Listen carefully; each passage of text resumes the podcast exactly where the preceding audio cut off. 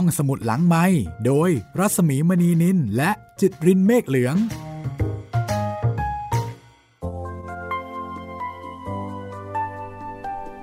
สวัสดีค่ะคุณผู้ฟังคะได้เวลาใช้บริการของห้องสมุดหลังไมค์อีกครั้งหนึ่งแล้วล่ะค่ะพร้อมแล้วไหมคะกับการเดินทางไปกับ4แผ่นดินการเดินทางของชีวิตแม่พลอย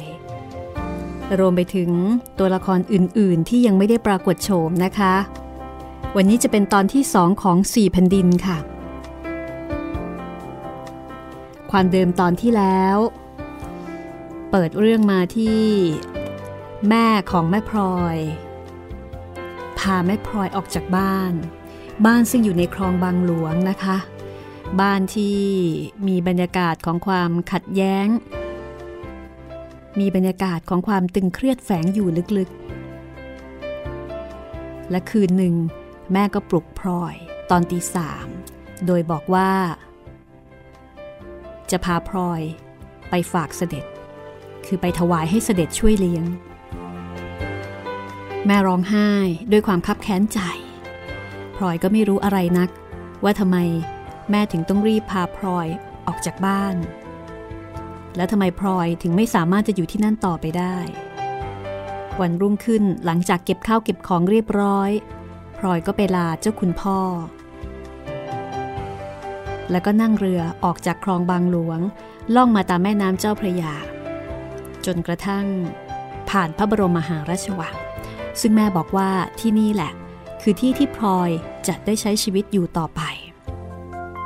นี่คือปฐมบทของ4แผ่นดินของแม่พลอยค่ะโลกของพลอยกำลังจะเปลี่ยนไปนะคะโลกของพลอยไม่ได้มีเพียงบ้านที่คลองบางหลวงอีกต่อไปแต่ว่าจะเป็นโลกที่ใบใหญ่กว่าเดิมผู้คนมากมายกว่าเดิมแล้วก็วุ่นวายกว่าเดิมจะมีความสุขมากขึ้นกว่าเดิมหรือไม่อย่างไรติดตามได้เลยนะคะ4แผ่นดินบทประพันธ์ของหม่อมราชวงศ์คึกฤทธิ์ปราโมชตอนที่2ค่ะ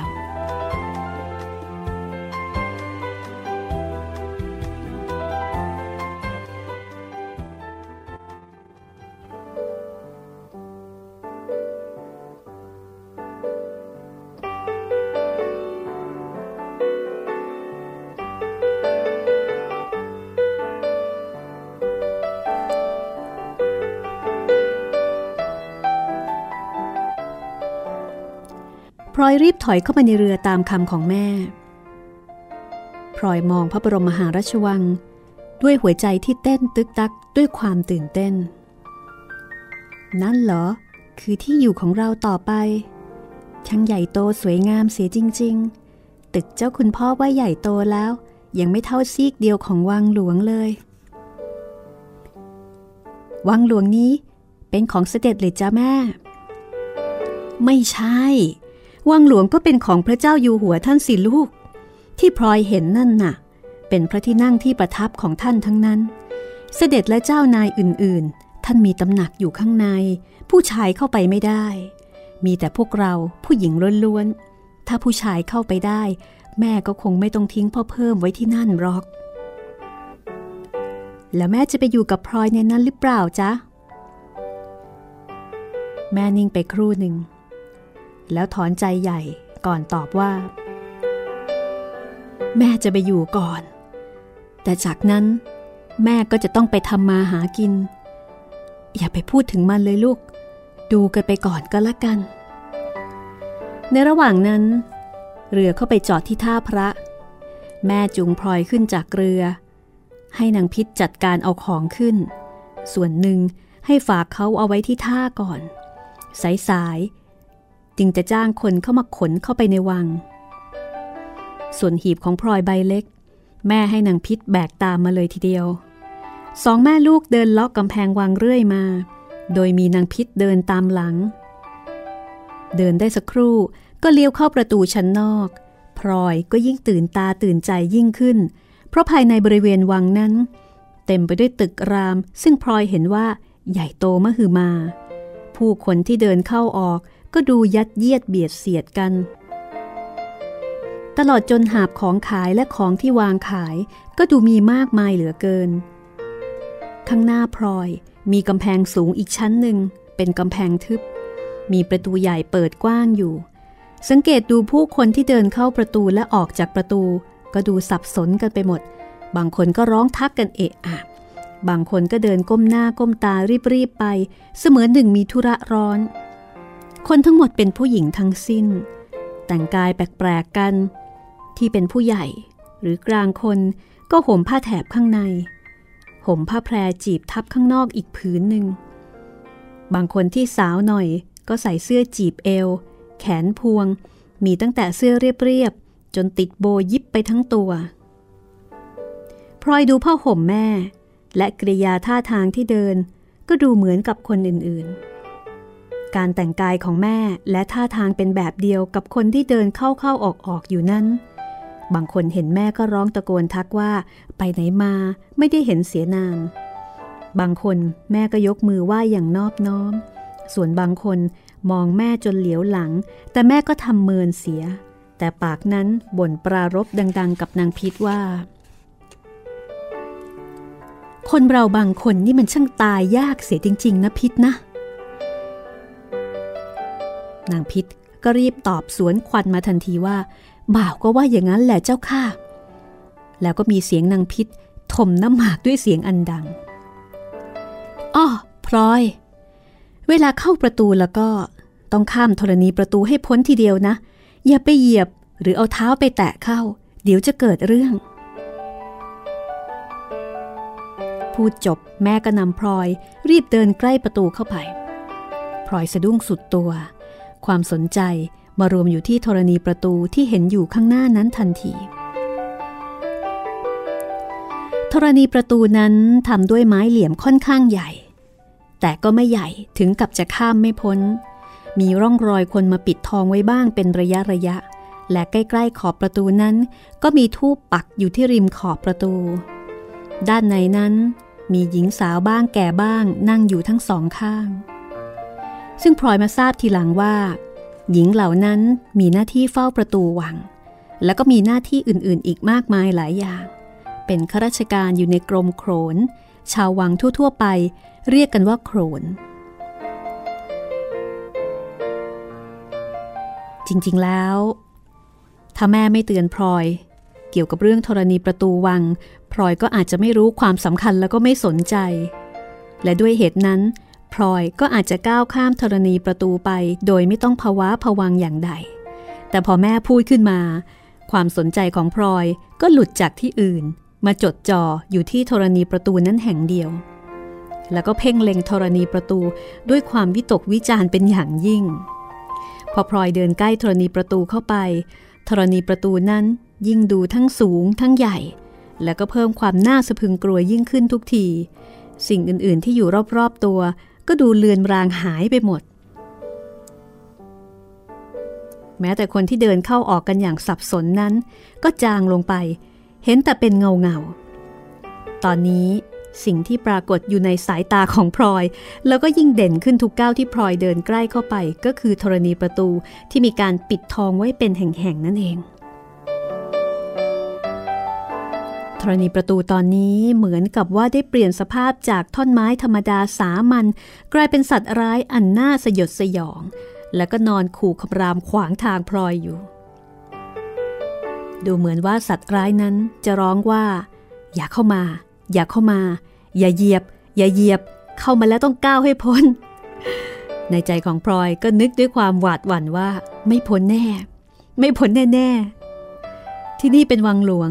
วังของในหลวงใครทำผิดอะไรนิดเดียวเขาจะเอาไปเคี่ยนไปขังคุกไปตัดหัวใครเหยียบธรณีประตูเขาจะเอาไปตัดหัวอันนี้คือความคิดของพลอยนะคะคือพอแม่เตือนเนี่ยก็ทำให้พลอยกังวลขึ้นมาทันทีใจของพลอยก็เต้นระทึกด้วยความประหม่าตาทั้งสองก็จ้องมองดูธรณีประตูเขม็งมือทั้งสองก็กำแน่นคือพลอยนี่เหงื่อแตกเหงื่อแตนไปหมดเลยเท้าทั้งสองข้างที่เดินตามแม่ก็ก้าวช้าลงนางพิษที่เดินถือหีบตามมาข้างหลังก็ร้องเร่งว่าเดินเร็วๆสิแม่พลอยอย่าถลายดูสิคุณแม่เข้าประตูไปแล้วจริงอย่างที่นางพิษว่า แม่ก้าวข้ามประตูเข้าไปอย่างกระฉับกระเฉงพร้อมกับหันไปทักทายใครคนหนึ่งที่นั่งอยู่ข้างในประตูเสียงแม่เรียกคนคนนั้นว่าจ่าพลอยตัดสินใจโดยเร็วเป็นตายอย่างไรก็จะต้องตามไปให้ถึงแม่จนได้พลอยก็รีบสาวเท้าก้าวเดินเข้าไปที่ประตูพอถึงประตูก็รู้สึกตัวเย็นวูบหลับตาทั้งสองข้างยกเท้าข้างหนึ่งให้สูงที่สุดแล้วก็ก้าวออกไปเท่าที่นึกว่าเป็นก้าวที่ยาวที่สุดในชีวิตพอวางเท้าลงบนพื้น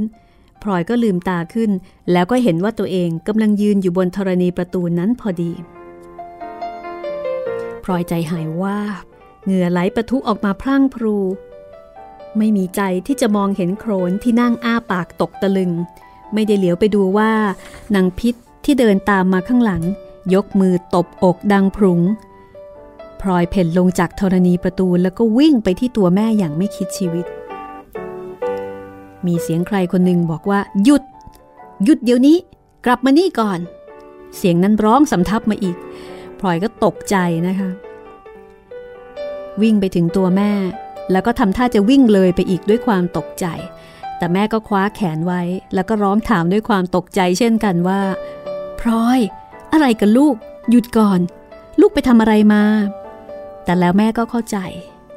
สุดตัวลงนั่งกอดพลอยเอาไว้แล้วก็หัวเราะจนน้ำตาไหลพลอยนี่ไปเหยียบธรณีประตูวังเข้าแล้วสิแม่ก็เผลอไปไม่ทันได้ดูแล้วแม่ก็หัวเราะต่ออย่างขบขันซะเต็มประดาพอเห็นแม่หัวเราะพลอยก็ใจชื้นขึ้นเป็นกองค่อยๆเหลียวหน้าไปดูทางประตูที่เกิดเหตุเห็นโขนคนที่ส่งเสียงเรียกกำลังชี้ให้พวกพ้องดูพลอยแล้วก็กวักมือเรียกพลอยให้กลับไปที่ประตูพลอยเห็นดังนั้นก็มองตาแม่แม่ก็พยักหน้าบอกว่าไปเถิดลูกแม่จะไปด้วยไปกราบธรณีประตูเสียก็หมดเรื่องไม่มีใครเขาทำอะไรหรอกพลอยจะอยู่ในวังต่อไปจับมาไว้ให้ดีอย่าไปเกิดเรื่องกับโขนแกด่ายับทีเดียวเราสู้เขาไม่ได้หรอกนะแม่ก็จูงมือพลอยกลับไปที่ประตูผู้หญิงอายุกลางคนที่แม่เรียกว่าจ่าก็ถามว่านั่นลูกแม่แช่มหรือถ้าจะไม่เคยเข้าวังละสิลูกฉันเองละค่ะจะเอามาถวายเสด็จฝากคุณจ่าด้วยนะคะพลอยได้ยินแม่พูดแล้วก็เหลือบไปเห็นจ่านั่งบนเสื่อกำลังเอายาฉุนขึ้นสีฟันแล้วก็จุกกับหมากจ่านั้นเป็นผู้หญิงที่แต่งตัวแปลกที่สุดเท่าที่พลอยเคยเห็นมานุ่งผ้าพื้นสวมเสื้อจีบที่เอวแขนยาวแบบเสื้อกระบอกนะคะห่มผ้าทับข้างนอกและที่แปลกที่สุดก็คือแขนเสื้อจ่านั้นติดบ้างสีบ้างตำรวจหญิงดูแลวังซึ่งเป็นที่อยู่ของผู้หญิงนะคะ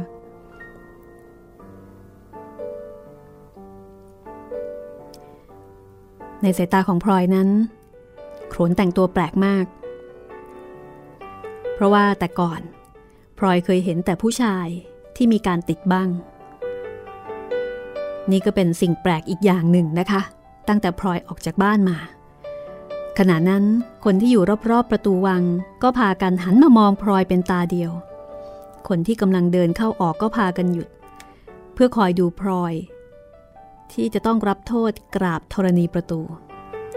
ฝ่ายโขนที่เฝ้าประตูและเรียกพลอยให้หยุดก็หันหน้ามาจ้องมองพลอยคอยดูไม่ให้พลอยหลบหนีไปไหนได้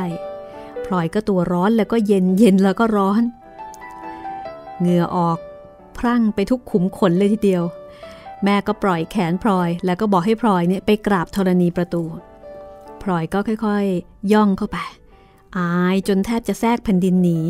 ไม่กล้ามองสายตาที่กำลังจ้องมองดูอย่างสนุกพลอยเห็นว่าผู้คนกำลังเรียกให้กันหยุดดูบางก็พูดวิจารณ์อย่างขบขันบางก็หัวเราะอยู่อย่างสนุกพอถึงธรณีประตูพลอยก็ซุดตัวลงคุกเข่าพนมมือวางลงบนธรณีประตูแล้วก็หลับตาแน่นก้มตัวลงกราบเสียงคนหัวเราะเกลียวรับกันเป็นทอดๆไปแม้แต่โขนที่นั่งอยู่ริมประตูก็ดูเหมือนจะหัวเราะแต่พลอยไม่มีกำลังใจที่จะเหลียวไปดูว่าใครจะทำอะไรเพราะขณะนั้นถ้าสามารถจะละลายหายตัวไปได้เนี่ยพลอยก็จะทำคืออายมากๆพลอยก็รีบลุกขึ้น พอกราบเสร็จก็รีบลุกขึ้นทันทีและหันหลังได้ก็ออกวิ่งตื้อตรงไปยังแม่อย่างไม่คิดชีวิตนี่เป็นความประทับใจแรกนะคะที่พลอยเข้าวังประทับใจสุดๆเลยค่ะจากนั้นแม่ก็จูงแขนพลอยเดินต่อผ่านโรงละครในวังซึ่งเป็นโรงโถงและดูกลางวันก็เหมือนศาลาวัดกว้างๆไม่มีความหมายอะไรมีคนนั่งเล่นอยู่แถวนั้น 2-3 คนพอเดินต่อไปแม่ก็ชี้ให้ดูสระน้ำบอกว่าสระองค์อรไทยแล้วก็ผ่านทิมโขนซึ่งพลอยต้องสะดุ้งกลัวอีกครั้งเพราะว่าก้าวแรกที่ย่างเข้ามาในวัง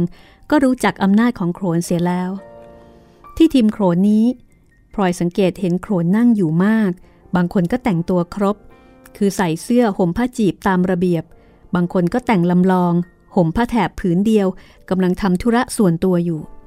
โขนหลายคนที่นั่งอยู่นั้นรู้จักแม่โดยเฉพาะคนที่มีอายุมากเสียงร้องตะโกนทักกันเอิกกระเริกบางก็อ้างว่าไม่ได้พบกันมาหลายปีแล้วไม่เห็นหน้าตาเปลี่ยนไปเลยบางคนก็ร้องถามแม่ว่ายังซนเหมือนแต่ก่อนหรือเปล่าบางคนก็ร้องถามว่าพลอยเป็นใครมาจากไหนแม่แช่มไปเอาเด็กที่ไหนมาแม่ก็ตะโกนตอบว่าลูกฉันเองจ้ะจะเอามาอยู่ที่ตำหนักดีแล้วจะช่วยดูให้แล้วก็มีเสียงร้องขัดคอมาว่าโอ้ยถ้าสนเหมือนแม่เมื่อเด็กๆใครจะไปดูไหวต่อจากนั้นทั้งแม่และคนที่ได้โต้ตอบกันก็หัวเราะกันอย่างขบขันรื่นเริงแม่ถามโขนคนต่อไปว่าหลวงแม่เจ้าเป็นอย่างไรบ้างก็อย่างนั้นแหละเจ็บไข้ๆอายุท่านมากแล้วพลอยเกิดความสนใจขึ้นมาใหม่เพราะชื่อคนว่าหลวงแม่เจ้านี้พลอยไม่เคยได้ยินมาก่อนเลยพลอยก็เลยถามแม่ว่าแม่จ๋าหลวงแม่เจ้านี่ใครจ๊ะแม่นั่นละนายโขนละพลอยจำไว้เถิดและแม่ก็จุงมือพลอยเดินต่อไปถนนหนทางตอนนี้มีทางแยกเป็นหลายสายถนนทุกสายปูหินแผ่นใหญ่ๆไม่ว่าจะมองไปทางใดก็มีแต่ตำหนักหรือเรือนใหญ่บ้างเล็กบ้างปลูกอยู่สลับซับซ้อนกันไปแม่พาพลอยเดินเลี้ยวไปทางหนึ่งที่ริมทางเดินมีตึกยาวติดต่อกันเป็น2 ชั้นแบ่งเป็นห้องๆพลอยสังเกตดูมีคนอยู่ในตึกนั้นมากมายครั้นถามว่าตึกยาวนั้นเรียกว่าอะไรแม่ก็ตอบสั้นๆว่าแถวเต็งแล้วใครอยู่ที่แถวเต็งนี่จ้ะแม่โอ้ยใครต่อใครเยอะแยะไปหมดคุณพนักงานก็มีคุณเฒ่าแก่ก็มีคุณห้องเครื่องก็มีข้าหลวงที่บนก็มีพลอยสนใจในชื่อแปลกๆต่างๆแม่พูดถึงคนชนิดใหม่ๆอีกหลายชนิดแต่ชื่อสุดท้ายว่าข้าหลวงที่บนเป็นชื่อที่พลอยจำได้แม่นพลอยก็เลยถามแม่ว่าข้าหลวงที่บนเป็นใครก็ข้าหลวงสมเด็จที่บนไงล่ะลูกและแม่ก็หันไปทักทายกับคนที่รู้จักตามแถวเต็งเหมือนกับว่าคำตอบที่ให้แก่พลอยนั้นแจ่มแจ้งเพียงพอแล้วพักสักครู่นะคะและเดี๋ยวช่วงหน้าตามพลอยไปเที่ยวแถวเต็งค่ะห้องสมุดหลังไมค์โดยรัศมีมณีนินและจิตรินเมฆเหลือง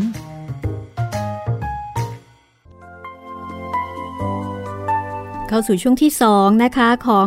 ห้องสมุดหลังไมค์กับ4แผ่นดินค่ะผลงานชิ้นเยี่ยมนะคะของหม่อมราชวงศ์คึกฤทธิ์ปราโมชที่หลายคนถามถึงวันนี้เป็นตอนที่2แล้วก็เป็นช่วงที่2นะคะเอาล่ะค่ะคุณผู้ฟังคะพร้อมหรือยังถ้าพร้อมแล้วจะพาไปเที่ยวแถวเต็งค่ะเราคงเคยไปเที่ยวในพระบรมมหาราชวังไปไหว้พระแก้วมรกตใช่ไหมคะ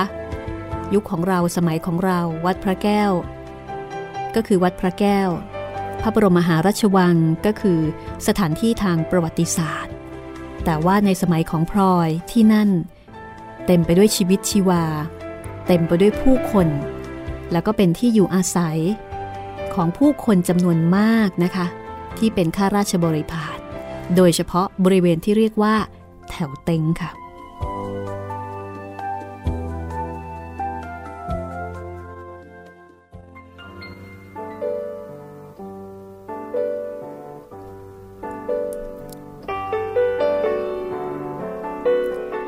ตามแถวเต็งนั้นมีคนอยู่เต็มไปหมดแทบไม่มีที่ว่าง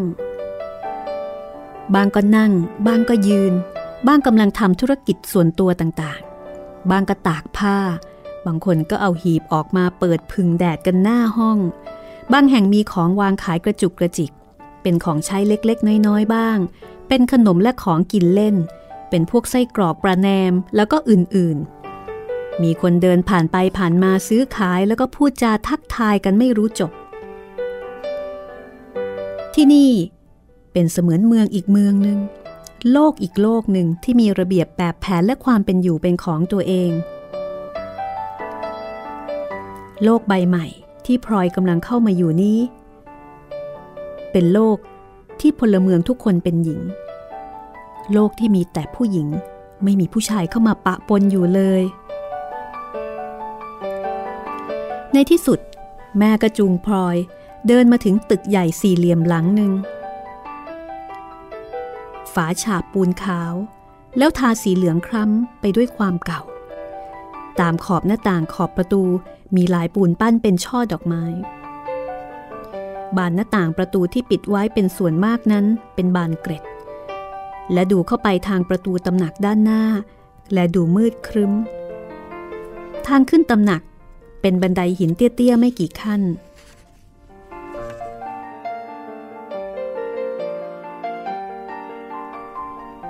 แม่บอกให้นางพิษนั่งคอยอยู่ก่อน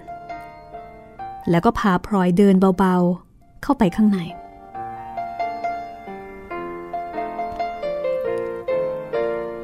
ด้านหน้าตำหนักมีห้องปิดไว้บ้างแล้วก็เปิดไว้ให้แลเห็นภายในได้บ้างพลอยเห็นโต๊ะเก้าอี้มีลวดลายประณีตวางไว้ในห้องมีตู้กระจกลักษณะเดียวกันใส่ของต่างๆซึ่งยังไม่ทันได้สังเกตว่าเป็นอะไรบ้างแม่หันมากระซิบสั่งพลอยให้เดินเบาๆเพราะว่าเสด็จคงยังไม่บรรทมตื่นแต่ความจริงถึงแม้แม่ไม่ห้ามพลอยก็ต้องเดินเบาๆอยู่แล้วเพราะความมืดครึ้มเยือกเย็นของสถานที่ความแปลกและใหม่ของตำหนักและความรู้สึกเคารพยำเกรงว่าที่นี่เป็นตำหนักของเสด็จทำให้พลอยเดินอย่างเบาที่สุดแม่พาพลอยเดินตรงไปยังห้องหนึ่งทางด้านหลังตำหนักผ่านบันไดใหญ่ซึ่งพุ่งตรงขึ้นไปชั้นบนก่อนจะถึงแม่หันมากระซิบบอกว่าจะพาไปพบคุณสายซึ่งเป็นข้าหลวงต้นตำหนักของเสด็จ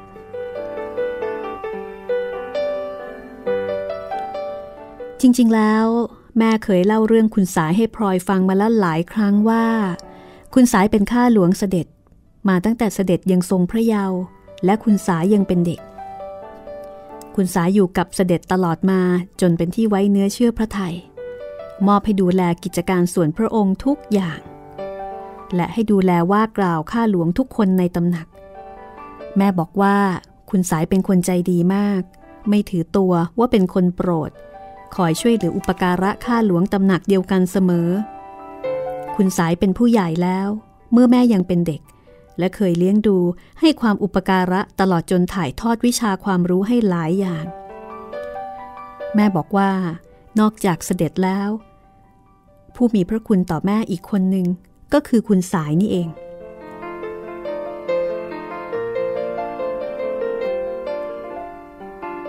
เมื่อไปถึงห้องคุณสายพลอยสุดตัวลงนั่งก้มลงกราบตามคำสั่งของแม่และเมื่อได้เงยดูคุณสายซึ่งอยู่กลางห้องพลอยก็รู้ทันทีว่าที่แม่เล่ามานั้นเป็นความจริงทุกประการคุณสายเป็นคนเจ้าเนื้อหน้าตาเป็นคนอารมณ์ดีผิวเนื้อสองสีถึงแม้เป็นคนมีอายุแล้วและผมที่ตัดสั้นตามสมัยนั้นก็เริ่มงอกประปรายแต่คุณสายก็ยังไม่มีใบหน้าที่แสดงริ้วรอยของความโกรธหรือความทุกข์ที่ผ่านมาคุณสายนุ่งผ้าลายขัดสีเหล็กห่มผ้าแถบจีบสีจำปา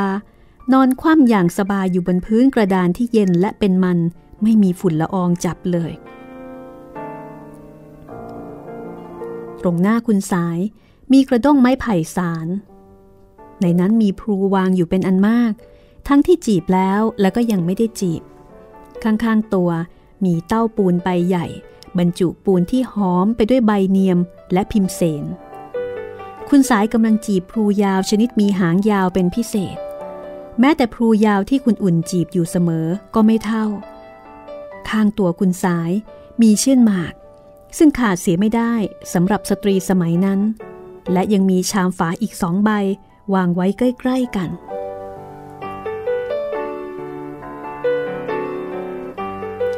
พอคุณสายเห็นแม่ก็ลุกขึ้นนั่งต้อนรับด้วยความดีใจเรียกแม่เข้าไปใกล้ๆลูบหลังลูบหน้าถามเรื่องราวอย่างคนที่ไม่ได้พบกันมานานแม่ก็เล่าเรื่องทางบ้านให้คุณสายฟังเบาๆเล่าไปได้หน่อยแม่ก็ร้องไห้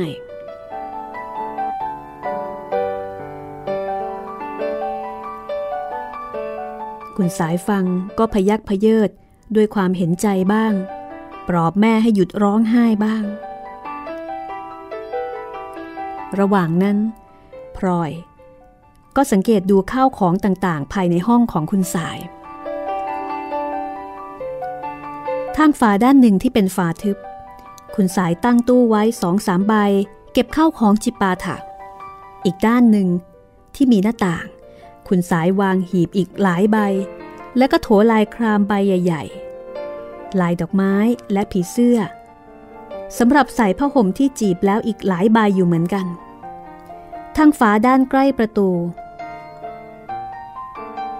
แถบนี้เองที่พลอยมองไปแล้วก็อดใจเต้นไม่ได้เพราะเช้าวันนั้นพลอยเพิ่งรู้ตัวว่ายังไม่ได้กินข้าวท้องกำลังจะเริ่มร้องเมื่อเดินทางมาถึงที่หมายสิ่งที่เตือนให้พลอยรู้ตัวว่ายังไม่ได้กินข้าวก็คือชั้นเตี้ยๆที่วางอยู่ชิดฝาด้านข้างประตูบนชั้นนั้นมีขวดโหลวางเรียงรายอยู่เป็นแถวในขวดโหลนั้นใส่ข้าวตังกะทิบ้างน้ำพริกเผาบ้างหมูหยองมะขามฉาบปลาแห้งผัดพริกกะเกลือฝอยทองกรอบขนมอลัวและของอื่นๆที่น่าสนใจสำหรับเด็กอายุ10 ขวบขนาดพลอยเป็นอันมากในขณะที่คุณสายกำลังนั่งคุยอยู่กับแม่อย่างสนอกสนใจนานๆก็เหลือบมามองดูพลอยสักครั้งหนึ่งแต่พอเห็นพลอยนั่งพิจดูชั้นที่ตั้งของกินอย่างเพลิดเพลินคุณสายก็เลยได้คิดนี่กินข้าวกันมาแล้วหรือยังแม่ได้ยินดังนั้นก็ยกมือขึ้นทาบอกโถพลอยลูกแม่ตั้งแต่เช้ามายังไม่ได้กินข้าวเลยนี่ก็สายจนป่านนี้แล้วผุดโถแม่แช่มมัวแต่ทะเลาะกับผัวเสียจนลูกเต้าอดข้าวนี่ไม่หิวแย่แล้วหรือว่าแล้วคุณสายก็กวักมือเรียกพลอยให้เข้าไปใกล้ๆพอพลอยคลานเข้าไปเกือบถึงที่คุณสายนั่งอยู่คุณสายก็เลื่อนชามที่วางอยู่2 ใบใกล้ๆตัวมาให้กินนี่เล่นไปก่อนนะพลอยป้าจะไปให้เขาจัดสำรับมาให้เดี๋ยวนี้ล่ะว่าแล้วคุณสายก็จับผ้าแถบห่มให้รัดกุมแล้วก็เดินเบาๆออกไปข้างนอกฝ่ายแม่ก็บอกกับพลอยว่ากินอะไรกันก่อนเถิดพลอยแม่ก็หิวเหมือนกันอยู่นี่ไม่ต้องกลัวใครเขาจะมาดูถูกหรอกนะถือซะว่าที่นี่เป็นบ้านของแม่ดีกว่าบ้านฝ้าข้างโน้นเป็นไหนๆแหมดีจริงไม่ได้กินมาเสียนานแม่เปิดชามฝา2 ใบนั้นขึ้นดูพลอยมองดูของกินที่อยู่ในชามนั้นแล้วก็ตกตะลึงเพราะว่าไม่เคยเห็นมาก่อนชามใบหนึ่งใส่ไข่แมงดาทะเลซึ่งพลอยเห็นแต่ข้าวแกงคั่วกับสับปะรดและชามอีกใบหนึ่งนั้นใส่กุ้งตะเข็บซึ่งพลอยเคยเห็นเขาทำกุ้งเค็มหรือใช้ผัดใช้แกงแต่ไข่แมงดาทะเลและกุ้งที่เห็นในวังวันนี้กลายเป็นของใหม่สำหรับพลอยเพราะว่าทั้ง2 อย่างนั้นเชื่อมน้ำตาลมีน้ำตาลจับจนแข็งพลอยเหลียวไปดูแม่เพื่อจะหาความรู้ก็เห็นแม่กำลังหยิบกุ้งเชื่อมหรือถ้าจะเรียกให้ถูกก็ต้องเรียกว่ากุ้งแช่อิ่มนั้นขึ้นใส่ปากเคี้ยวกินอย่างอร่อยอร่อย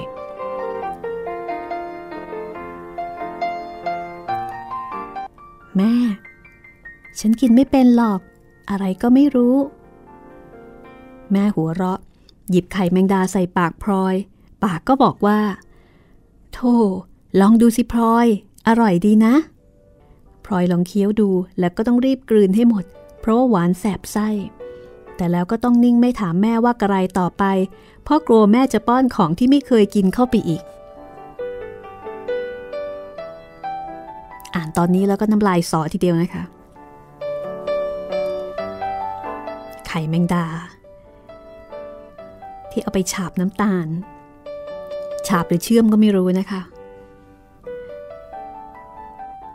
แต่ว่าอ่านและเห็นภาพเลยทีเดียวว่าน่ากินมากๆโดยเฉพาะกุ้งนะคะกุ้งที่มีน้ำตาลจับจนแข็ง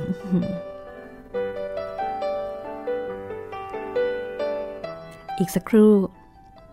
คุณสายก็เดินกลับเข้ามาในห้องแล้วก็มีคนยกสำรับตามเข้ามาพร้อมด้วยชามข้าวอีก2 ใบเอามาวางตรงหน้าพลอยกับแม่เด็กอีกคนก็ยกกระโถนขันน้ำแล้วก็ผ้าเช็ดมือเข้ามาตั้งเสียงคุณสายสั่งคนยกสำรับ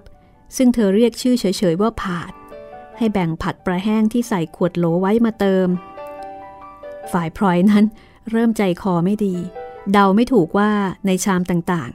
ๆจะมีกับข้าวชาววังที่แปลกประหลาดพิสดารอะไรอีกบ้างแต่พอผาดเปิดฝาชามออกพลอยก็ค่อยคลายใจเพราะว่าพบกับข้าวที่รู้จักแล้วทั้งนั้นเป็นต้นว่าแกงบอนผัดถั่วฝักยาวยำไข่ปลาดุกระหว่างนั้นขุนสายก็บ่นกับแม่ว่าจะไปจะมาก็ไม่รู้กันนะถ้ารู้ตัวก่อนฉันจะได้หาของที่แม่แช่มชอบเอาไว้ให้กินแม่ก็หัวเราะก่อนจะบอกว่าคุณละก็ตามใจฉันซิจนเสียคนอยู่กับใครก็ไม่ได้นานต้องกลับมาหาคุณอีกทุกทีระหว่างที่พลอยกินข้าวอยู่กับแม่นั่นเองคุณสายก็เดินไปไขตู้ที่ตั้งอยู่ข้างฝาในห้องแล้วก็หยิบเอาพานทองออกมา1 ใบจากนั้นก็เดินไปที่อีกตู้หนึ่งหยิบเอาทูบเทียนแพรออกมา1 แพรขณะที่เดินกลับออกมายังที่นั่งคุณสายก็บอกผาดให้ไปหาใบตองบอกว่าจะเย็บกระทงดอกไม้แม่ก็มองด้วยความสงสัยนั่นคุณจะทำอะไรอะคะอ้าวก็จัดดอกไม้ธูปเทียนให้พลอยถวายตัวเสด็จไงเล่าต้องถึงอย่างนั้นทีเดียวเหรอคะคุณก็พลอยเป็นลูกฉันก็เป็นข้าเสด็จอยู่แล้วจะต้องถวายตัวอีกทำไมแม่แช่มนี่เมื่อไหร่จะโตสักทีพลอยอะเขาเป็นลูกแม่แช่มเสียคนเดียวเมื่อไหร่ล่ะพ่อเขาเป็นพระน้ำพระยาแล้วก็กกฝากข้างโน้นเอาลูกเขามาทำดีไม่ดีเดี๋ยวญาติเขาจะมาพลอยว่าฉันด้วยไหนๆก็จะเอาพลอยมาถวายท่านแล้วทำซะให้มันถูกเรื่องถูกราวแล้วเรื่องมันก็ไม่ได้ยากเย็นอะไรนักหนาข้าวของเราก็มีอยู่แล้วนี่นะแม่หัวเราะแล้วก็บอกพลอยว่าพลอยดูไว้นะ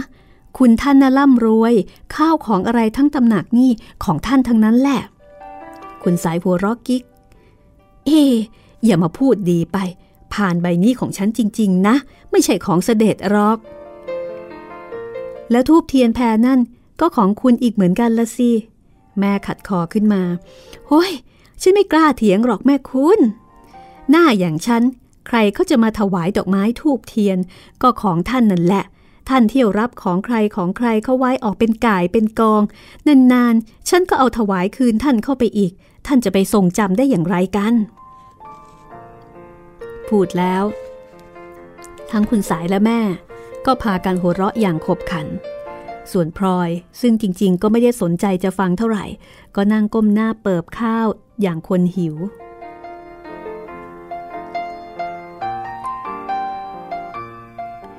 ระหว่างนั้นข่าวที่แม่กลับเข้าวังก็ค่อยๆกระจายออกไปข้าหลวงเสด็จหลายคนทยอยกันเข้ามาในห้องคุณสายบางคนก็มาจากที่อื่นทักทายถามทุกสุขกับแม่จนในที่สุดห้องคุณสายก็เต็มไปด้วยผู้หญิงแก่บ้างสาวบ้างล้วนแล้วแต่เป็นเพื่อนฝูงของแม่ทั้งสิ้นทุกคนก็ทักทายกับพลอยเป็นอันดีบางคนก็กอดจูบลูบหลังพลอยก็ทั้งอายทั้งตื่นเต้นเพราะว่าตั้งแต่เกิดมาก็ไม่เคยได้รับความสนใจจากคนเป็นจำนวนมากถึงขนาดนี้พลอยสังเกตว่า ผู้หญิงทุกคนที่เข้ามาในห้องนั้นแต่งกายสะอาดสะอ้านเป็นแบบเดียวกันนุ่งผ้าลายห่มผ้าแถบสีประจำวันอย่างเดียวกันจะต่างกันก็ตรงที่แหวนหรือว่าสายสร้อยเครื่องประดับทุกคนหอมกรุ่นไปด้วยกลิ่นหอมกลิ่นร่ำนั่งที่ไหนก็หอมติดกระดานผมใส่น้ำมันหวีเรียบแต่ละคนขัดสีชวีวันร่างกายตนมาแล้วอย่างยอดเยี่ยม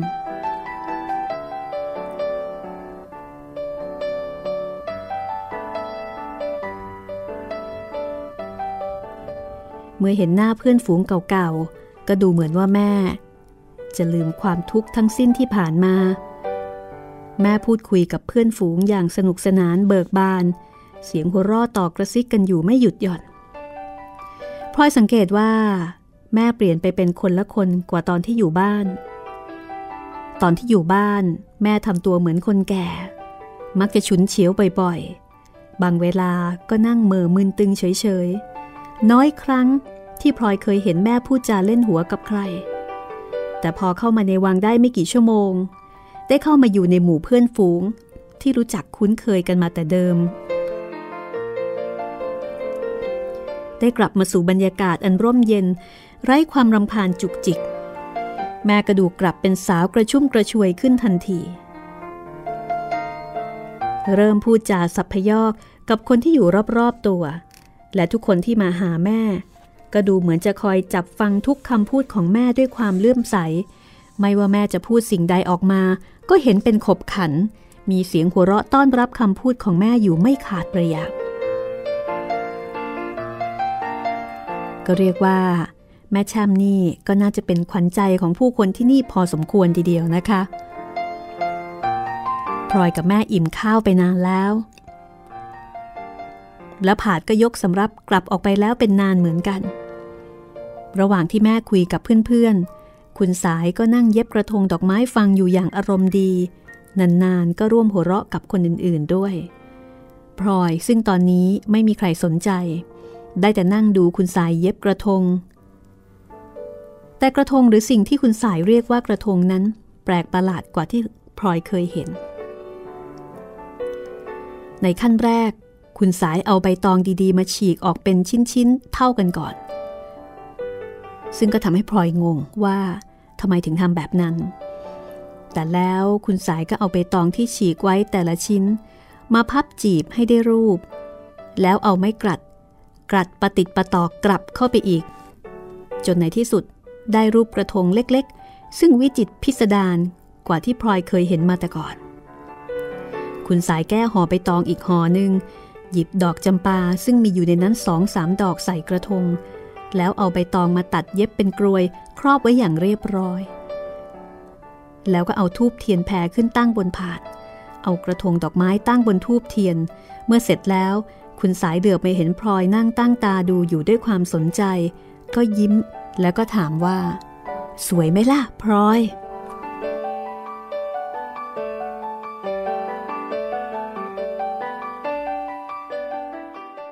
พลอยไม่รู้จะตอบว่าอย่างไรได้แต่ยิ้มรับแล้วก็ก้มหน้าดูกระดานต่อไปอยู่กับป้าไป